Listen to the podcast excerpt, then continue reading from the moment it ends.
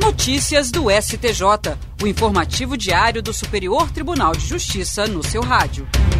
Olá, eu sou o Thiago Gomidi e este é o boletim com alguns destaques do STJ.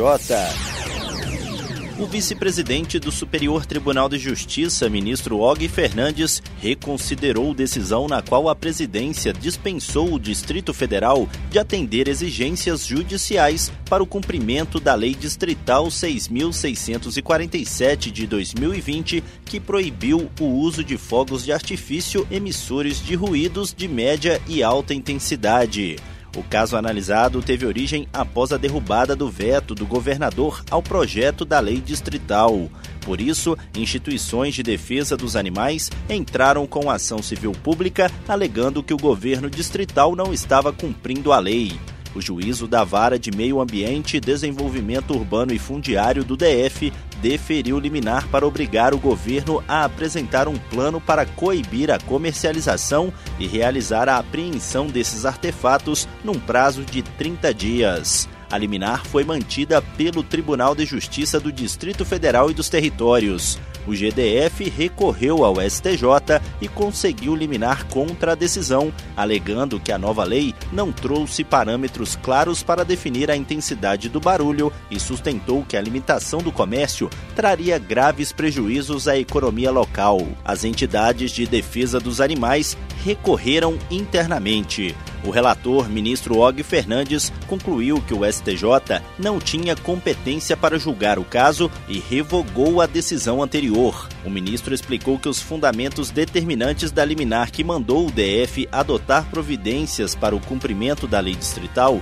decorreram expressa e diretamente de normas constitucionais, cuja análise competiria ao Supremo Tribunal Federal. A primeira sessão do Superior Tribunal de Justiça estabeleceu a tese de que no arrolamento sumário, a homologação da partilha ou da adjudicação, assim como a expedição do formal de partilha e da carta de adjudicação, não se condicionam ao prévio recolhimento do imposto sobre transmissão, causa-mortes e doação. Para o colegiado, porém, deve ser comprovado o pagamento dos tributos relativos aos bens e às rendas do espólio, como preceituam o Código de Processo Civil e o Código Tributário Nacional.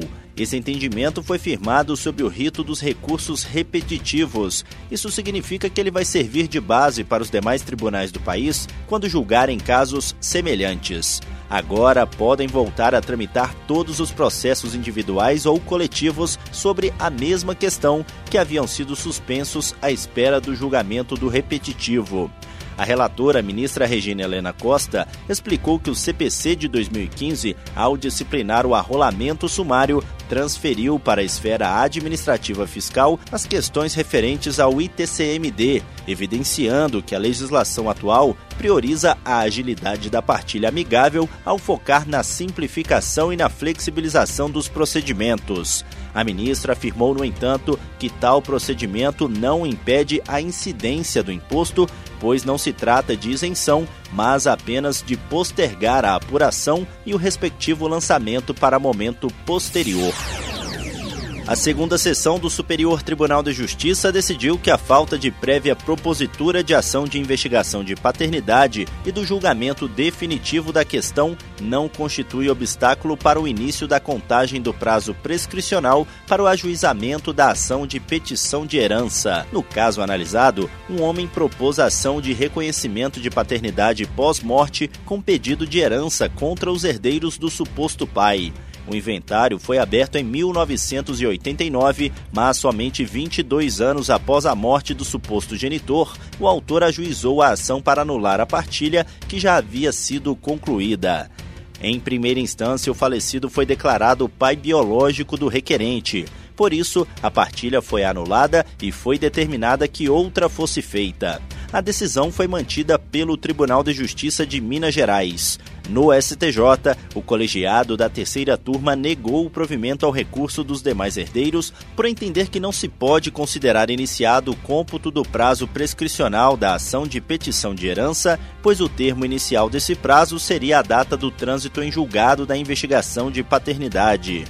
Nos embargos de divergência submetidos à segunda sessão, os herdeiros alegaram que é equivocado condicionar o início da fluência de um prazo prescricional ao exercício de uma pretensão imprescritível, como é o reconhecimento da paternidade. O colegiado deu provimento a esse recurso e reconheceu a prescrição da ação de petição de herança. O relator, ministro Antônio Carlos Ferreira, observou que, aberta a sucessão, o suposto herdeiro, independentemente do reconhecimento oficial, poderá postular imediatamente os direitos hereditários nas vias ordinárias. O ministro também ressaltou que o prazo prescricional para tanto começa a ser contado a partir da abertura da sucessão. E esse foi o Notícias do STJ de hoje. Se quiser ouvir mais, basta acessar soundcloud.com/stjnoticias. Até a próxima. Notícias do STJ, uma produção da Secretaria de Comunicação Social do Superior Tribunal de Justiça.